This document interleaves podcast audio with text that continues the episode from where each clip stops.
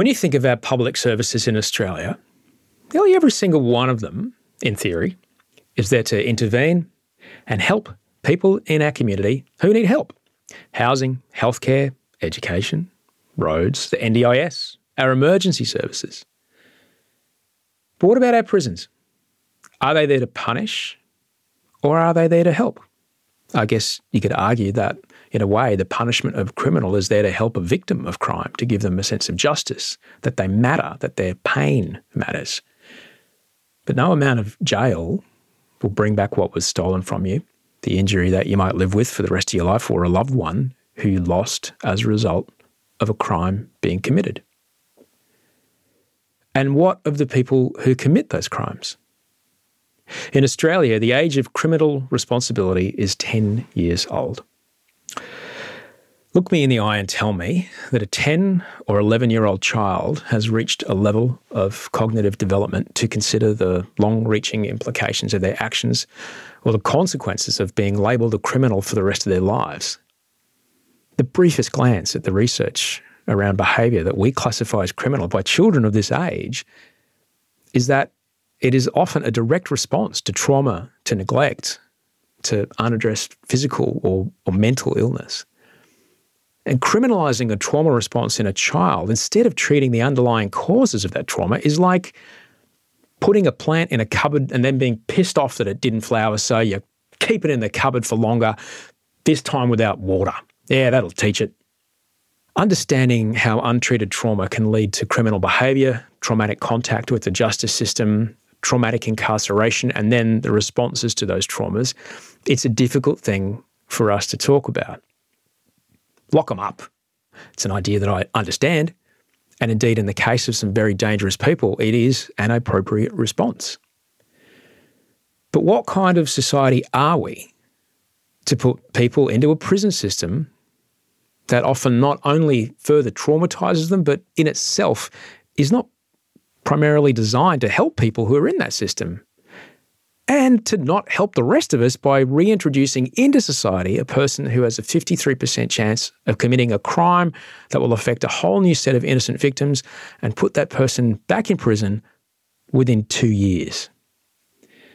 With that in mind, this week we have part two of my conversation with Zach Jones. In this story, we explore what life in prison was like and what happens once you get out. If you haven't heard part one, you may want to check it out because we're going to come into the conversation right on the cliffhanger. Before we do, we have to pay the bills. So here's some ads. Many of us have those stubborn pounds that seem impossible to lose, no matter how good we eat or how hard we work out. My solution is PlushCare. PlushCare is a leading telehealth provider with doctors who are there for you day and night to partner with you in your weight loss journey. They can prescribe FDA-approved weight loss medications like Wegovy and Zepbound for those who qualify. Plus, they accept most insurance plans. To get started, visit plushcare.com slash weight loss. That's plushcare.com slash weight loss. From the age of 15, I was using drugs every day to deal with my emotions, to deal with my mental health as a crutch.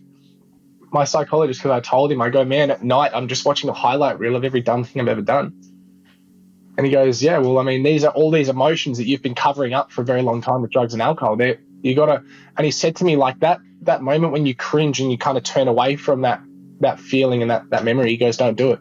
He goes, as much as you can, learn to sit in those feelings and forgive yourself. You know, you might have done a bad thing. You might have made a dickhead of yourself, but at some point you have to forgive yourself. And until you do that, that junkie child is just going to keep hurting. That was Zach Jones.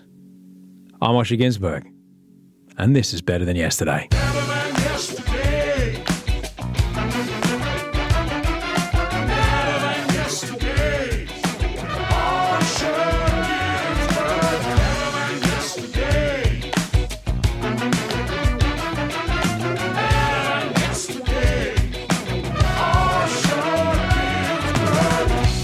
Hey, thanks so much for being here. This is Better Than Yesterday.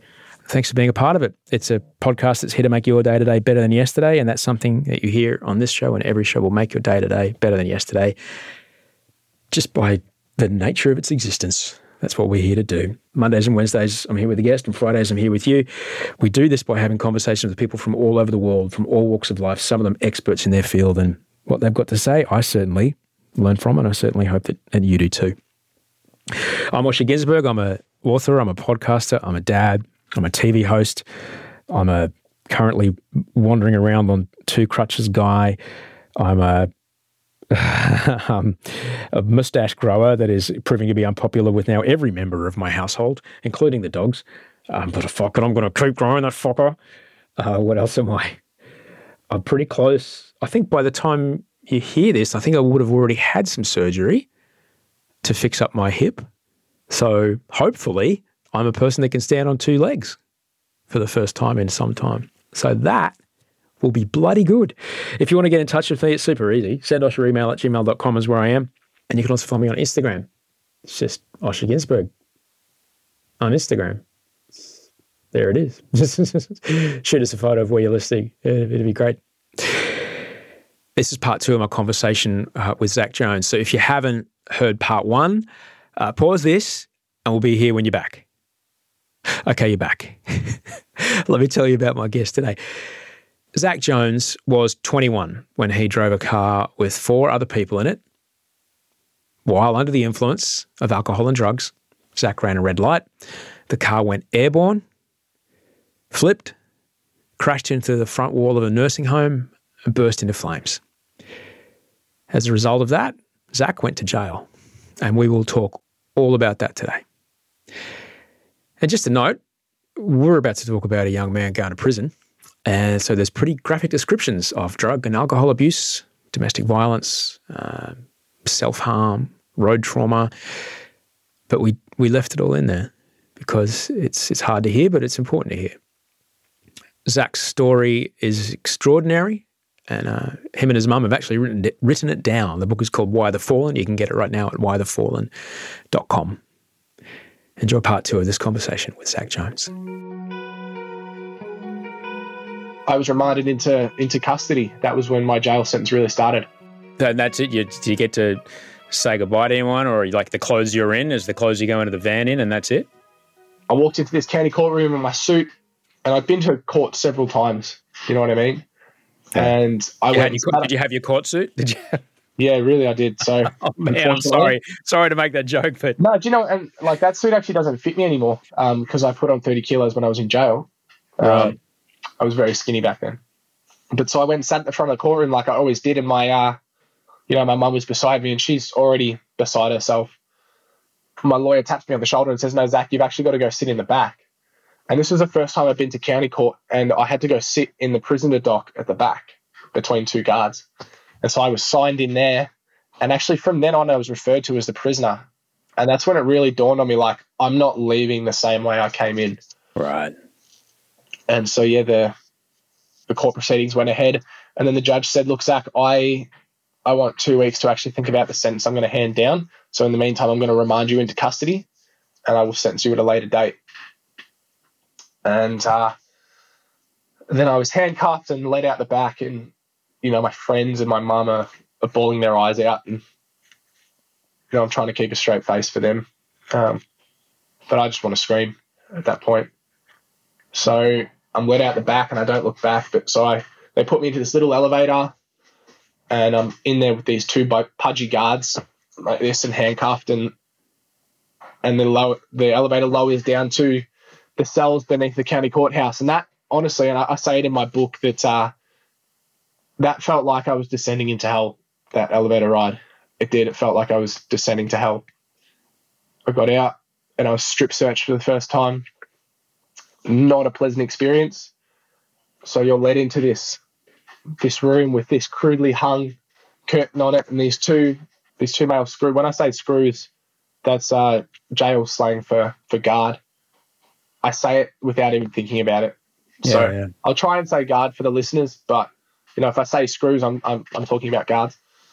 And uh, yeah, you know you remove your shirt, you remove your pants, you remove your underwear, so now you're standing there naked and then they ask you to lift up your balls, you know, um, armpits, and you there's no cupping because you got to run your fingers through your hair and and show them your hands and under your armpits and you know do all that with your mouth. Um, show them under your tongue and, and under your lips. And then you got to turn around and spread your ass cheeks. And it is, it's really, it's really degrading. Um, and that was the first time that had happened. And, uh, yeah, it was just, that was, it was all soul crushing, you know, it was in my head, my life was over. What's when you get to jail proper, you got sentenced. What was the sentence you actually got handed down? I was convicted of one count of reckless conduct endangering life and convicted of one count negligently causing serious injury and one count of driving while suspended. I was given four years for each of the negligently causing serious injury and reckless conduct endangering life. I was given four years each for each one of those, and then six months for driving while suspended. But then the judge said to me, You're going to serve a portion of this time concurrently. And so he did all the maths, and then he said, uh, So in total, you will serve a total prison sentence of four years and nine months with a non parole period of two and a half years. And a non parole period is two and a half years where you're not eligible for early release. Parole is mm. early release. Yeah. Do you feel that? Do you feel the judge? Uh, did did the judge speak with any kind of empathy or trying to like see anything in you or look look I'm trying not to f- destroy another life by doing this? Yeah, the, the I think my judge was incredibly fair. He was very stern, you know, and he made it very clear that that jail is the only suitable penalty for for the crimes that I had been been charged with and found guilty of. He said, you know, you do appear to be truly remorseful. And he said, you pled guilty your earliest opportunity. He actually did tell me, he said, Zach, I actually just want to tell you that if you had have pled not guilty, I would have given you 10 years. Yeah. Wow because it shows it says a, lot. It says a lot, doesn't it, about how we as humans at the final moment, like they're absolute where the rubber meets the road, as far as what we as humans feel. Mm. You know, we we ask a judge to be that person who will. It's their job to decide the fate, fate yeah. of somebody's life. You know, because it's we don't want it to be on us, and we want them to be the fairest person. And that what true contrition and true acceptance of my own actions yeah. can do in the face of even pretty and very, very serious things like what you're talking about, what that can do in that situation. I, I think about that a lot too. And that's why I have, you know, anything I'm, I'm thankful for that judge because the sense that he gave me saved my life. Mm. But I've often thought about how hard it would be to, to do that job and to condemn someone the way that they do. Um, they take everything into account, but they're also so often criticized for the sentences that they hand down and for their judgments. And I think, you know, that would be incredible hard, incredibly hard on their behalf. Whether it be look, whether it be the film Chopper or Shawshank Redemption or Goodfellas, there's always that scene of or uh, Blues Brothers, the first day in jail. There's mm. always that scene of the first person, you know, w- walking and transiting out of your street clothes, and there you are. Now you're amongst the population. What was, you know, what do you remember of that? Uh, yeah, Port Phillip Prison. Uh, arguably Melbourne's worst jail. Um, you know, it's uh, it's a horrible place, and so yeah, I'm I'm loaded off the bus from the county court into the holding cells or the fishbowl as it's called at Port Phillip, which is like one big holding cell where all the prisoners that are on their way in just have to sit and wait. And so you're around like massive tattered dudes and like everyone's just waiting to to get processed so they can get their cell or they can go to sleep or they can yeah. Everyone's in limbo in this cell, so everyone's in a terrible, terrible mood. Um, you go through processing, you get strip searched again. Yeah, they take all your clothes, you get put in prison greens. Then you you box up all your property, you put a zip tie on it. Everything you come in with goes in a box, and that kind of just follows you around as you move around your jails. And then from there, you're given a bag with bedding, so like a, a blanket, a sheet, a pillow, a towel. Um, and yeah, you walk through through the yard. Um, well, actually, at Port Phillip, there's yards.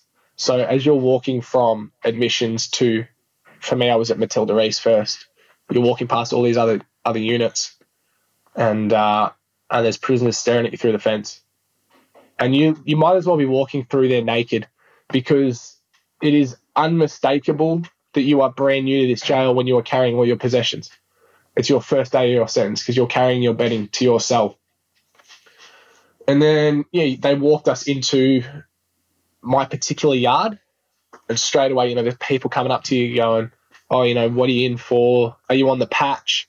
And what that means is, um, do you have a nicotine patch? Because in jail, yeah, when you go through, they ask you, oh, do you smoke? Because there's no smoking in jails now, and they'll offer to give you a nicotine patch program.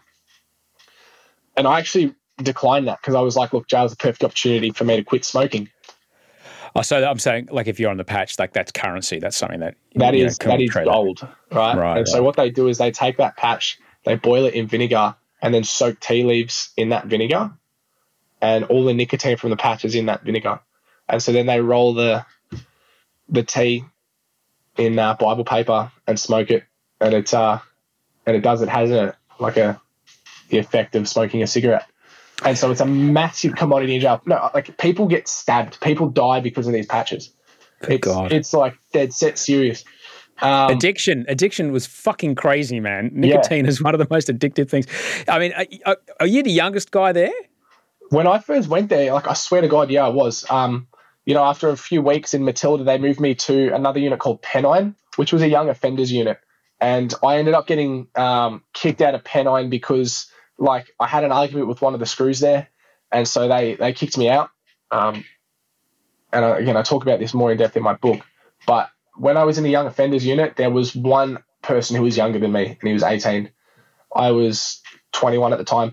And so, yeah, I'm walked into Port Phillip prison and I'm surrounded by 30, 40, 50 year old, like hardened men, you know, like gangsters, just bad motherfuckers.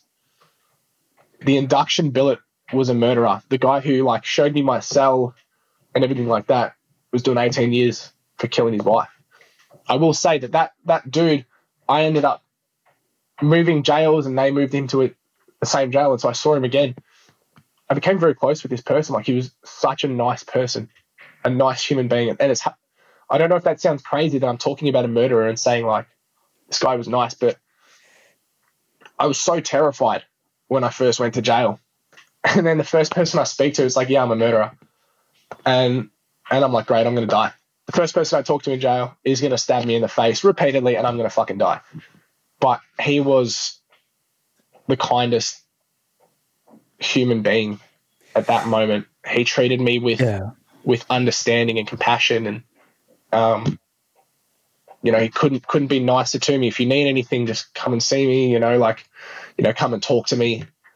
And and that was so crazy. You, you've described kind of like the the hardened kind of guys with faded forearm tattoos back when a forearm tattoo didn't mean that you're good at yeah. making a, a, soy latte. It meant I have fucking killed people. Yeah. You know, th- those are people who've maybe had a life of a particular course of action. Mm.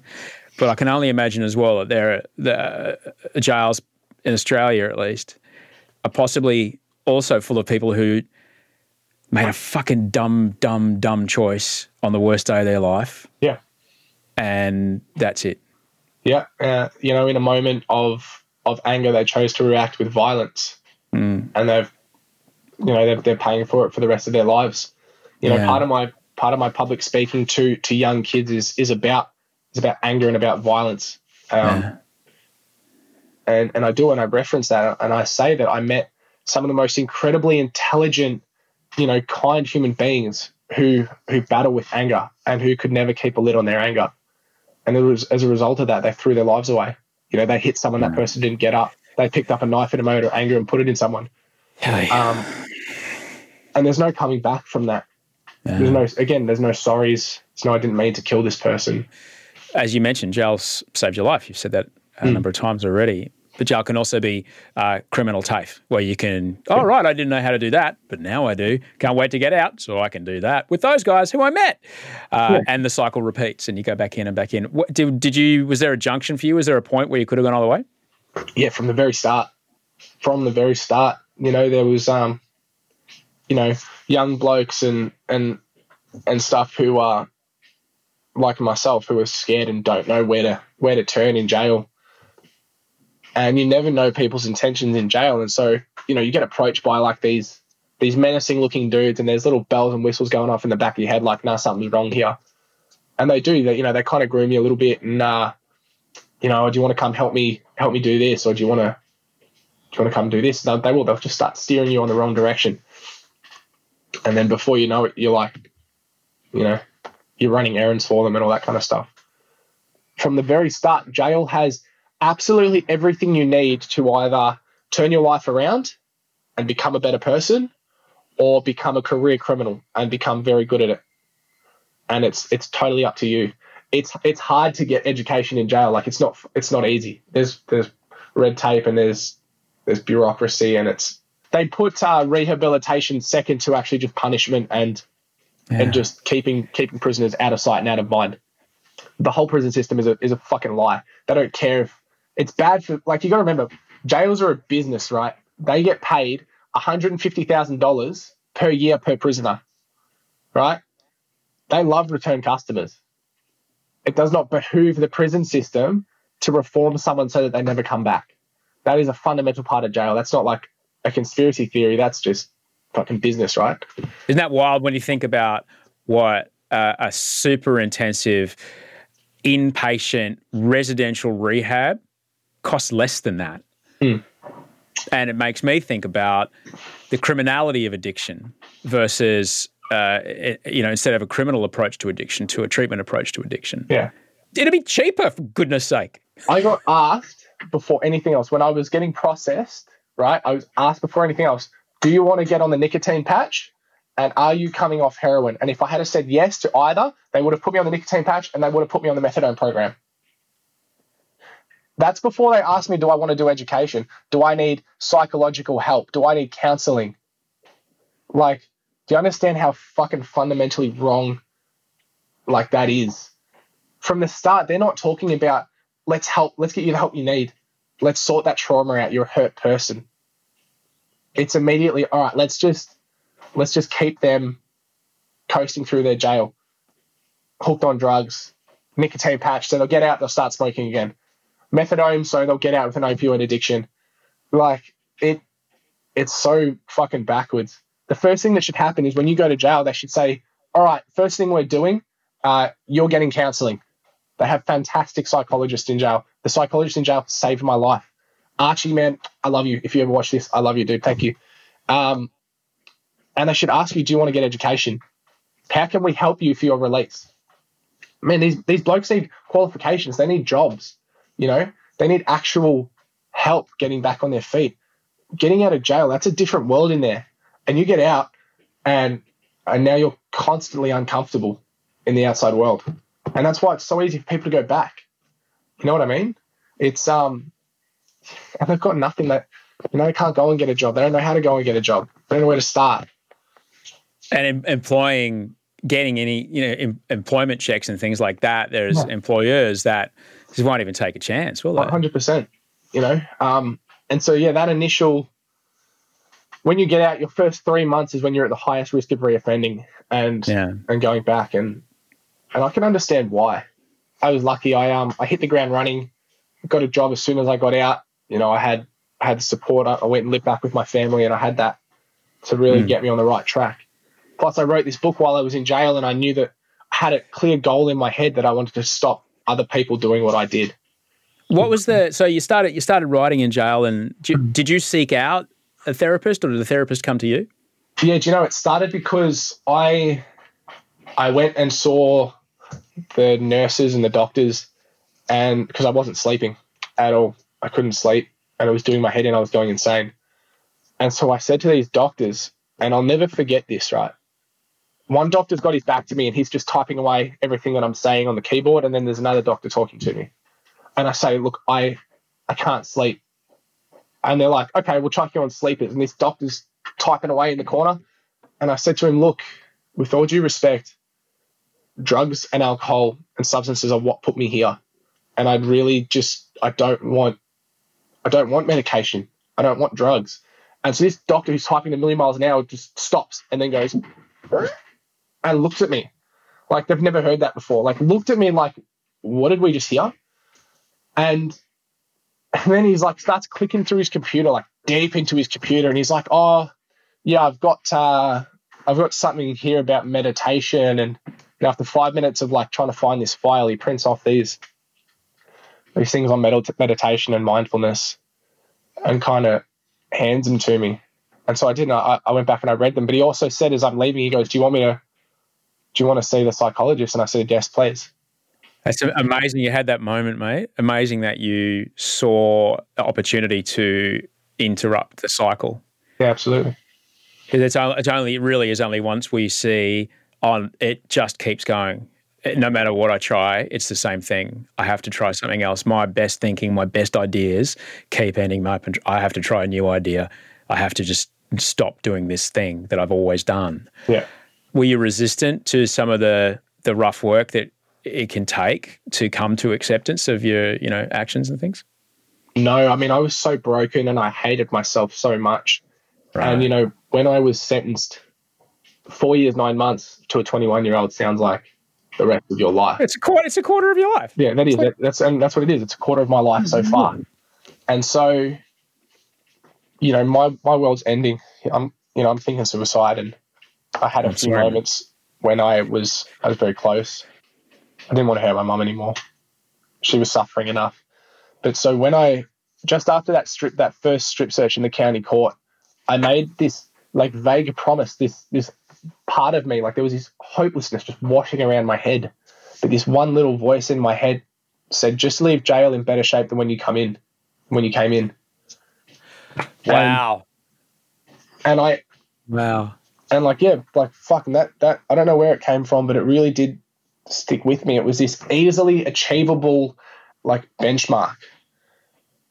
Just just go to bed each day better a better human being than when you woke up. And so it was an easily achievable goal for me to carry through my whole sentence. And so when I was faced with moments to to do drugs in jail, there's plenty of them in jail. When I was faced with opportunities to to react with violence, and unfortunately you, you do have to sometimes, but in moments where you actually can just when you're angry, react patiently. Think about your parole and think about the consequences. That little go to sleep tonight a better human being than when you woke up. And so when I was sitting in that that doctor's office and they offered me sleepers, it was like that little voice said, no, like, okay, well, drugs got you here. Go to bed tonight better than when you woke up. And so I said no to them. And um, man, I, I suffered. It, it wasn't easy. It's been a long time for me to be able to sleep without, you know, having nightmares without, you know, just laying in bed with your eyes open and just replaying every dumb thing you've ever said, every dumb, embarrassing thing you've ever done. You know it. You know, every single time you were drunk and made an idiot of yourself, and you're sitting on, you're sitting staring at your, your bedroom ceiling and just watching a high, highlight reel of every fuck up you've ever made. And you cry yeah. and and you hate yourself and but you get better each night. You get a little bit better. It still happens. I've been sober twelve years. Yeah. Um, but then I think of like then my my guy, the guy that kind of guides my sobriety journey. He said the most extraordinary words to me once. He says, "It's okay, pal. You get to live the rest of your life not being that guy anymore." And those words have really helped me come out of those moments and go, "Yes, that did happen. I did do that." Mm. And I am sorry that I did that. I can make it better by living the rest of my life not doing the kind of thing that I would have done. But yeah, they still those moments still happen. Yeah, my, and it's it's it's okay because it's a little reminder of like, yep, don't let your guard down because it's yeah. waiting. Yeah, that's what's waiting for you when you pick up your next yeah. drink. And, Absolutely. And my uh, my my psychologist, because I told him, I go, man, at night I'm just watching a highlight reel of every dumb thing I've ever done. And he goes, yeah, well, I mean, these are all these emotions that you've been covering up for a very long time with drugs and alcohol. They're, you got to, and he said to me like that that moment when you cringe and you kind of turn away from that that feeling and that that memory, he goes, "Don't do it." He goes, "As much as you can, learn to sit in those feelings, and yeah. and forgive yourself." Yeah. You know, you know, you might have done a bad thing. You might have made a dickhead of yourself, but at some point, you have to forgive yourself. And until you do that, that junkie child is just going to keep hurting. Yeah, you know what I mean. And so, yeah, there was a lot of work that went into it, and and doing it, doing it you know, and so I'm talking from the age of 15, I was using drugs every day to deal with my emotions, to deal with my mental health as a crutch. So, you know, you talk about suspended maturity, right? Where yeah. the age that you really start habitually using drugs, your your mental state stays at that age. Yeah. So I'm now a 21 year old in jail, but I'm a 15 year old in my head. and I have, I am completely yeah. ill equipped to deal with my own emotions. And that's fucked up, but that happens. Do you know, uh, walking around the yard, it's like seeing, seeing grown toddlers. they get angry and they just flip out and throw a tantrum, usually yeah. violent in jail. But yeah. you know, they started using drugs that young. Like you actually see a child when you look at them. But it's not like I've got a, our, our, we've got two kids and our youngest is three, so it's not it's not my 18 kilo son with an Octonauts toy throwing it at me. It's a 120 kilo 36 year old with a shiv. Yeah, you yeah, know, with an, with an ice but, who's but the same it. emotional response, yeah. the same flailing arms, yeah. the same. It's the same fucking thing. You man, you hit the nail on the head there, man. Yeah, and so yeah, and you know, jail's a very steep learning curve. Oh, so I had to I had to age you know, six years in, in a very short window of time. Yeah. Um, it's sink or swim in jail. And so I did, you know, I, I finally, you know, unsuspended my maturity and, and allowed myself to grow and develop and learn how to, yeah. how to deal with my emotions properly. Yeah. Yeah. Was there any role of, uh, I mean, nutrition's a bit tough in jail, I'm sure, but is there any role that exercise played in your headspace? Absolutely. Um, so I was 60 kilos wringing weight. I'm 6'2", right? And I was 60 kilos wringing Far weight when I went to jail. Um, I was skin and bone. Uh, Man. You know, and you know that's through overworking, not eating, and only doing drugs. And so I went to jail. And that's the thing, like I joke when I when that little voice said to me, leave jail in better shape than when you came in. I had no idea what that looked like, but like a decent meal and a fucking shower is an improvement on when I came in. You know what I mean? Yeah. But so yeah. I did. I I started up.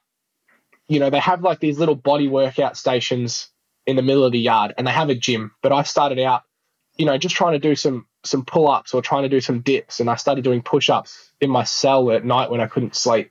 Started doing sit ups, these basic movements, and I became very good at them. And then I kind of worked up the confidence to go to the gym one day and I probably looked like the the gym equivalent of a baby giraffe. You know, I start lifting the cables, you know, doing bicep curls. You know, I start using the leg leg press machine and, and I'm looking around and I'm kind of watching what other people are doing and I, I start trying to do that too. And uh, then one day this guy comes up to me and goes, Hey bro, do you want to train with me? Massive dude. Goes, You want some help? You know? And uh, and this guy, yeah, he just he, he kind of took me under his wing and, and showed me the basics. And so for about four months I trained with him. He got out. And he'd instilled this ability to actually train, isolate my muscles. You know, so I started training chest, back, shoulders, arms, legs. It's five days a week. And I'm lifting weights. And then and then I meet this other guy who is, you know, um, he's been in the fitness industry a very long time. Mountain of a man unbelievable, but has been training since he was 15. And mm. so I spent the next 12 months training with him. You know, I subscribed to Men's Health. Saw your pretty mug on the front cover one day. and you know what's funny is I I said to myself when I saw that, and I was training at this point already, and I was I knew what I was doing. I was doing cardio and boxing as well. Yeah. You know, there, were, there were two days a week where I was training three times a day. Um, but I I saw that and I was like, man, this fucking guy, I want to, I want to meet this guy. I want to talk to this guy. you know, it didn't mention your podcast, and um, and I, I knew that I really wanted to do it. And I said to myself when I got out, I was going to try and reach out to you. And uh, and then, you know, I sent that, I sent that email, and I jokingly said to my mum, you know, Osher doesn't know it yet, but I, I'm going to be talking to him. Um, and like I was just being really hopeful. Like I, I, I, genuinely, I almost didn't do it. I didn't believe that I would be able to, but I did, and, and here I am. Massive, Mate, massive honor. Mate, I'm so grateful that you did. I've got to say, man, I'm, I'm grateful that, for that article because when we did it, I think there's a, I think it was like four or five pages. I think there's about 400 words that actually talked about the workout. The rest of it was just all about I work, I use exercise for my brain, mm. and they were cool with me talking about alcohol and, and anxiety and you know mental illness, and that exercise makes it all better. And they were cool with that. And I'm just so grateful for them that they would do that. Hmm. Let alone the fact they put a vegan on the cover. I mean, good God. But so yes, in answer to your question, fitness again saved my life. You know, and I'm incredibly grateful. I, I spent every day training. When I was angry, I trained. When I couldn't sleep, I trained. When I was frustrated, I trained. And every day I would leave the gym feeling good about myself, naturally high. At the end of the Yeah. day, you know, like I will. This is a heavily contested thing, right? I will be a fucking addict till the day I die, just because I'm not using. And people hate this. Like recovering addicts fucking hate when I say this. Like, no, I'm I'm still a fucking addict. I will be an addict till the day I die. And I talk about this in Why the Fallen, right? That I need an addiction like a car needs a driver. Like it just doesn't work. One doesn't work without the other. And so my ability to stay clean and not need drugs anymore is because I found that crutch and that high and that addiction in in training and in helping people, you know, and in the passions that I've developed. Like I'm addicted to those things. But first and foremost, gym is where I go to to blow off steam, to to to process my emotions, to get a natural high. Because I walk out of the gym Yeah. feeling high. You know what I mean? Yeah. Oh, mate, I absolutely do. I'm uh, I'm touch weight bearing only. So I can't can't put my right foot to the floor for another month. So you've only you've only been out of prison for not even a year, is it? Eight months. Wow. And the one the one constant from transitioning from jail to the outside world was was gym as well. I um you know, you get out, everyone's moving faster. Everything moves very slow in jail, right? yeah. Everyone's talking a different language to you now. When you go in, people are talking to you in jail and you don't understand what the fuck they're saying because it's its own language in there. Oh, it's like nicknames for everything and Yeah. secret secret words like and stuff like that. Cockney slang for everything, you know. Yeah. So, and so now you find yourself talking, and people are like, "What the fuck are you saying?" You know what I mean? And it's hard, and then you realize like how much time you've just wasted of your life. Yeah. You know, people that you you know have progressed with their lives, and and it's like you've just woken up from like cryogenesis. And so you deal with a lot of these these feelings of worthlessness, and you deal with Yeah. a feeling of not belonging anymore. Did that did that kind of source code of go to bed a little bit better than you woke up continue? Did you seek out a psychologist? Did you seek out a transitional pathway there? Yeah, absolutely. Um, and so look, and a lot of criminals will talk shit about parole and the parole board, right? It is a fuck around. It is frustrating as hell. They know it is, right? But they have a duty of care not just to you, right? They have their, their primary duty of care is to the public. They need to make sure that when they let you out on parole, you're not a danger to the public and you're not going to be a danger to the public. That is their primary concern. Yeah. Next to that is helping you transition. So they do, they ask you, you know, how are you going? You know, do you want to get some courses and, and stuff like that? And they did that. I'm, I'm studying at the moment. I'm doing civil construction, Nice. You know, which is really, really good. But, you know, I got working from the day I got out. That was a massive thing. And I was anxious and like, you know, I was, I, I struggled the first couple of weeks just dealing with like anxiety of being out, out in the open world. There were the most random things that scared the hell out of me. Seeing like just kitchen knives just there, no, you know, um, or seeing like, cause I got out to a minimum security facility where we actually did have kitchen knives, but at all the musters and muster's count. if they weren't in the knife block, you were in big trouble. And they're like, where the fuck are the knives? Right. Serious. And so, you know, I'm, I'm at home and I'm, I'm mucking around in the kitchen and I turn around and there's a knife missing from the knife, knife block. I have full blown fucking anxiety. Where the fuck's the knife? And mum's like, Zach, relax. It's in the dishwasher. Oh yeah, we have a dishwasher. Like, and so you're dealing with all these like really confronting emotions. You know what I mean? Um, Gym was the one constant. You know, I mean, Yeah.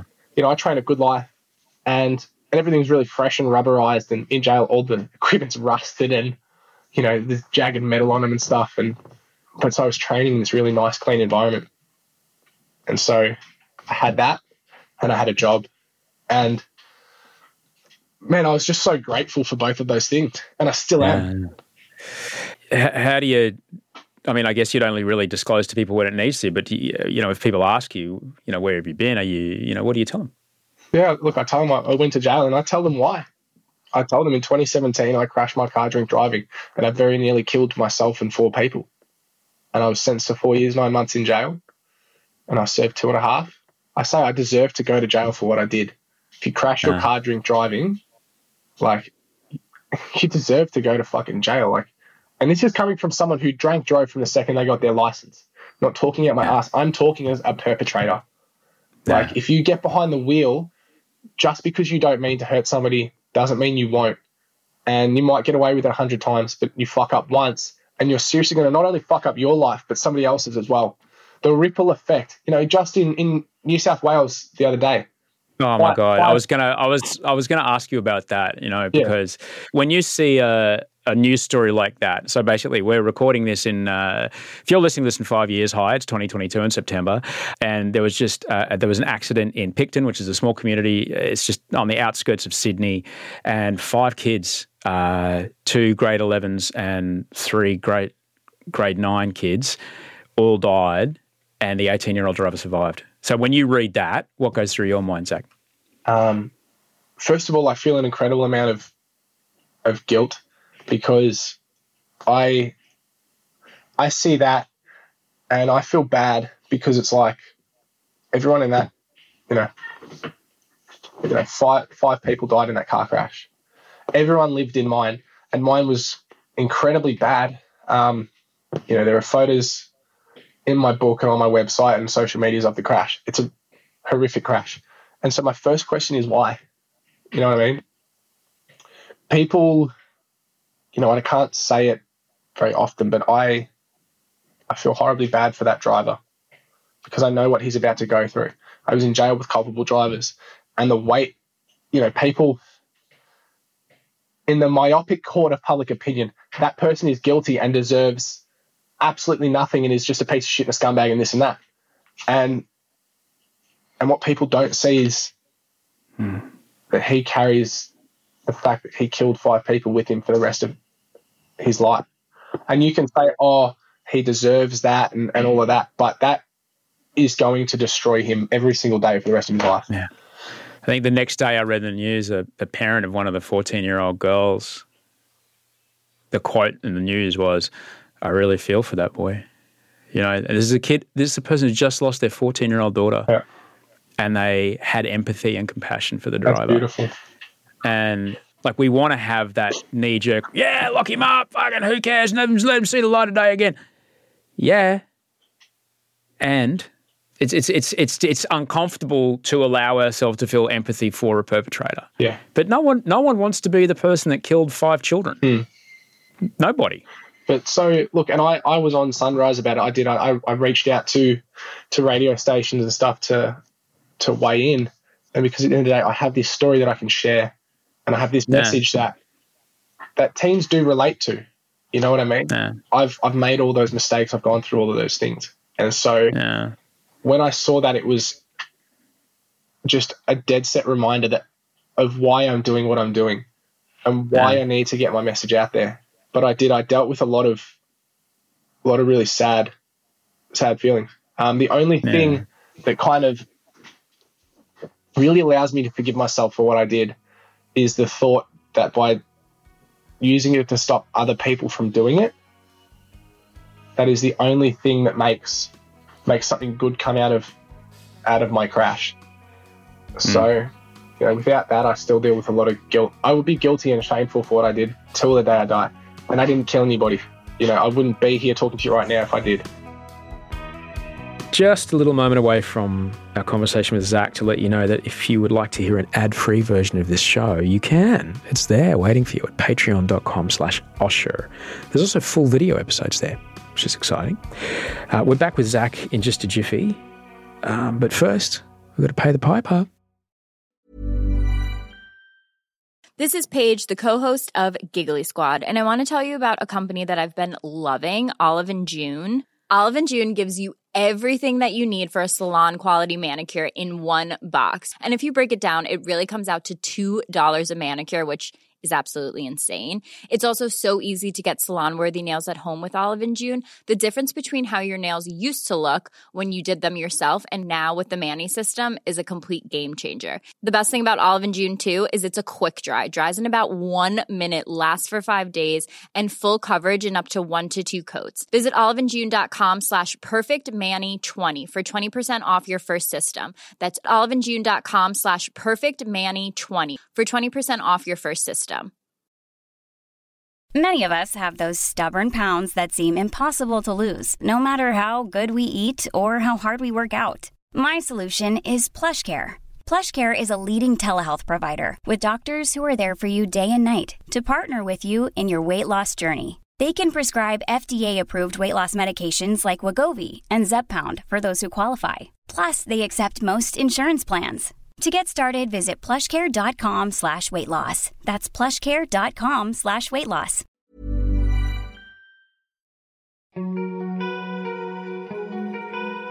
When you go and speak at schools, for example, Yeah.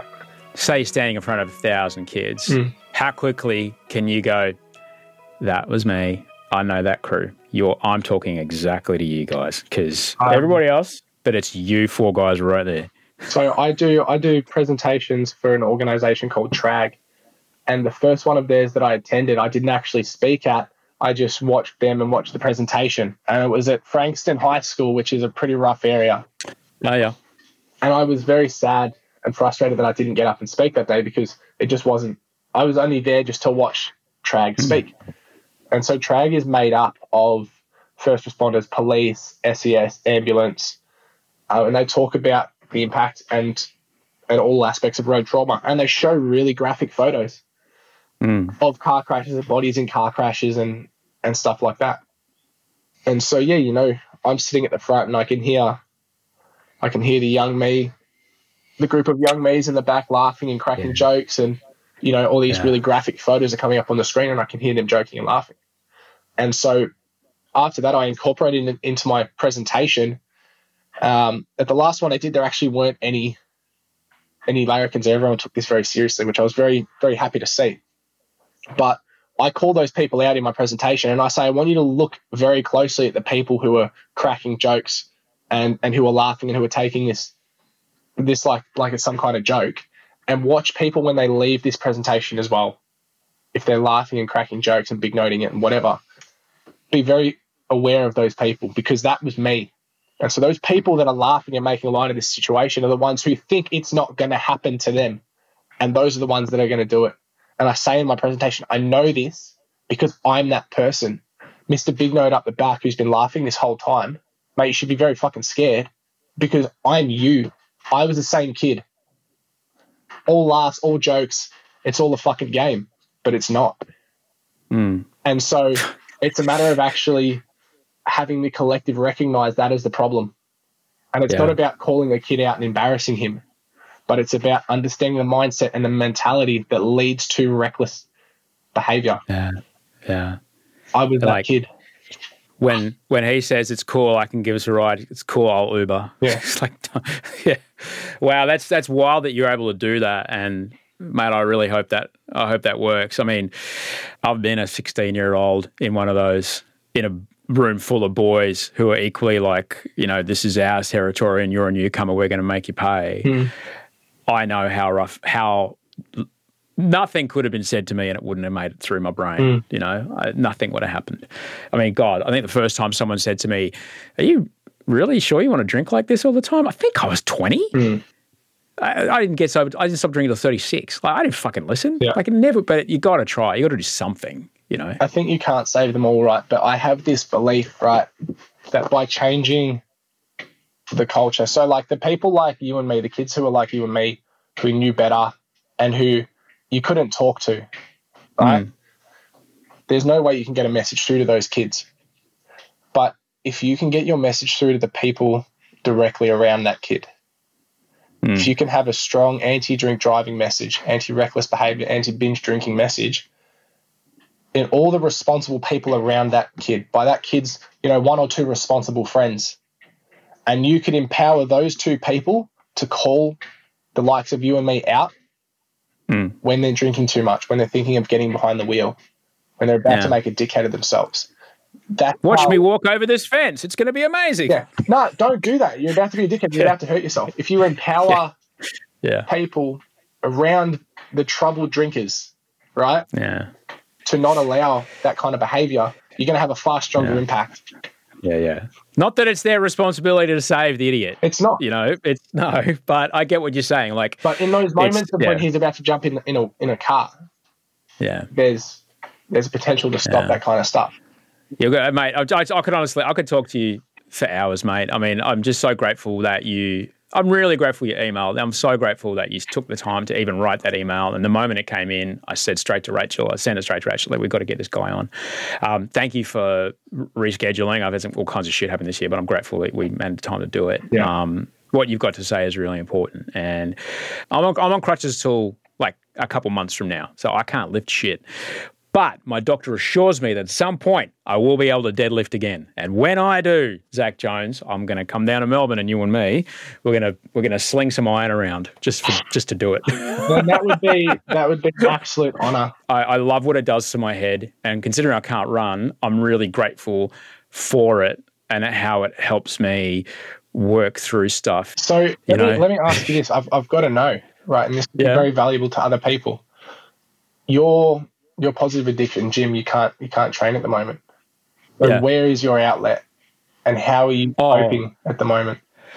a lot of breathing. So, two really powerful uh, techniques that I use are, are polyvagal breathing, which is um, an inhale that is half the length of the exhale. So, you start with three in, six out, um, because we can, that's the way that we can consciously affect our vagus nerve, which um, regulates our parasympathetic nervous nervous system, the one that we don't control, the one that makes my heart beat and you know my pupils dilate and my bowels work we can stimulate the vagus nerve into a calming response by changing our breathing, Yeah, which is unbelievable. No other animal can do that. And so polyvagal breathing really helps. I've been dealing with a lot of pain over the last year and a half. So I've been like really into, um, I'm out of pain now, which is amazing, but I've been into a lot of um, working with my pain psychologist on being with the discomfort and just going and being with the impermanence of it. Les, it fucking hurts right now five seconds later. Does it still hurt like it did five seconds ago? Actually, no. It hurts a little differently 10 seconds ago. Now it hurts. Okay, it's different. And just being with the impermanence of the discomfort and being willing to be with this discomfort. Hmm. And the other breathing one I do is a parasympathetic sigh, um, which I did on stage the other night. I did this thing at the Festival of Dangerous Ideas, and someone got uh, like 400 people in the room. I've got a panel of you know four huge thinkers on the stage moderating this thing, and someone gets up and starts talking about climate, and my body just I've you know still got a bit of the fusion going on, and so my body just goes into this giant panic response, and I want to shit my pants. I'm like I'm in front of 400 people. This is being live streamed. It's not going to be good. And if you you know they've probably cut away from me to the person responding, but if you watch, I'm doing this particular breath, this uh, uh, um, physiological sigh. I did about eight in a row. When I was on Q and A last, I talked about this on this show. I, I did it. You can clearly see me doing it, but that's the way that I down-regulate. Um, the other thing that I do, Zach, is I try to be as present as I possibly can, and it helps that I have a toddler who I'm trying to give language to. The the theory is that whatever words you say in front of your your if they're pre if they're pre vocal or they just started speaking, whatever words you're saying now, they will use in a year.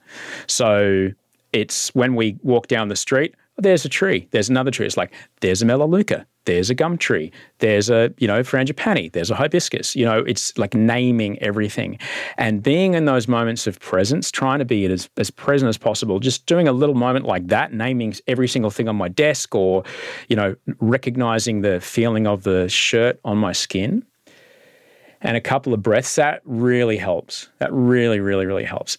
That, and I'm on selective serotonin reuptake inhibitors, which is fantastic. really helps. Really helps having the having the SSRIs on board. Yeah. Um, allows all that stuff to work a lot better. That's I work a lot better. So, but man, I really, dude, I miss it. Like first couple of weeks of being on crutches when I couldn't move my body, I remember it's the same feeling I used to get. I used to run every single day, and if I'd missed two days of running, I just kind of get itchy all over. Yeah. It's like I just gotta fuck, I fuck, just gotta fucking run, just gotta run, and then oh, That desire for like autonomy.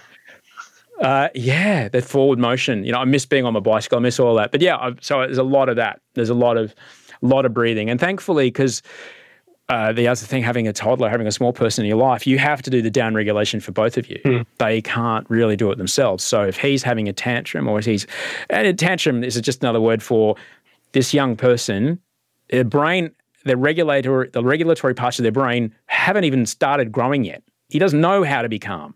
He knows how to be this, and that's it. So we have mirror neurons, so they mimic your breathing and down regulating in the face of screaming, crying, fingernails, you name it. Like doing all that kind of down regulating, trying to be with him in those moments, try to, you know, as much as I can. And, you know, that's really, really helped, Zach, like in a huge way. It's that's Yeah, it's amazing. a very valuable, valuable lesson.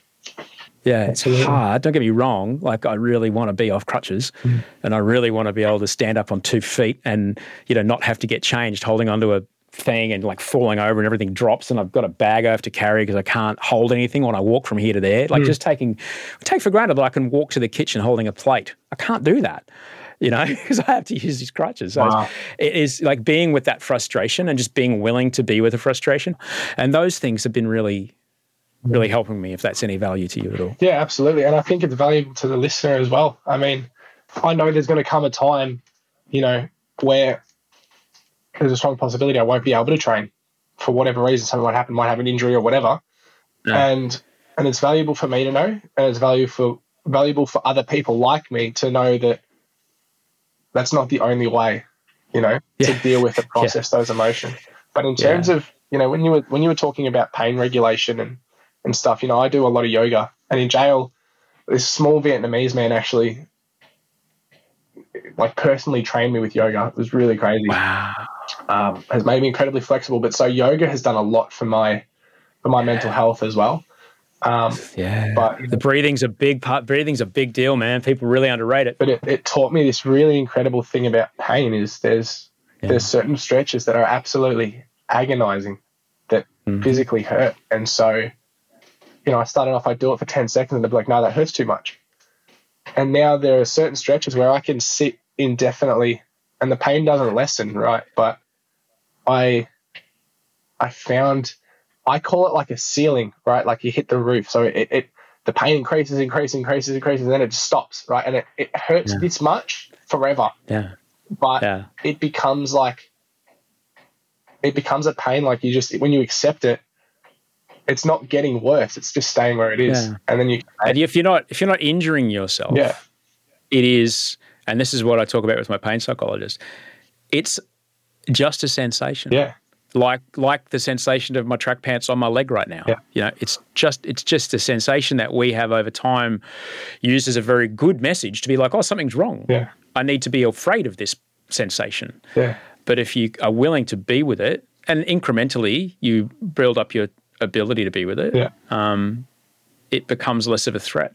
And yeah, it's a it's a fascinating thing to talk about, mate. I'm just so grateful I got a chance to connect Oh, with you, buddy. Thank you, thank you so much. You're amazing. If there's any way that I can help you, if there's anything at all that I can do to assist you as you whatever the next thing is that you do, you've got a lot to speak about. You have got a lot to share, and I, Mm. I certainly hope that you know you you continue on this pathway, man. And yeah look, you know, I'm, I'm not sure if i've given you my number but i'll, I'll make sure i send it to your executive producer um yeah, man. because yeah look i mean dude there's so much that i can learn from you um you know about helping people and and you are an incredibly wise human being and but look i i genuinely genuinely genuinely appreciate you having me on the show it's like such a tremendous honor um, Mate, I, I'm I'm the one who's honoured, Zach. I really appreciate it. Thank you so much, buddy. thank you very much And there it is.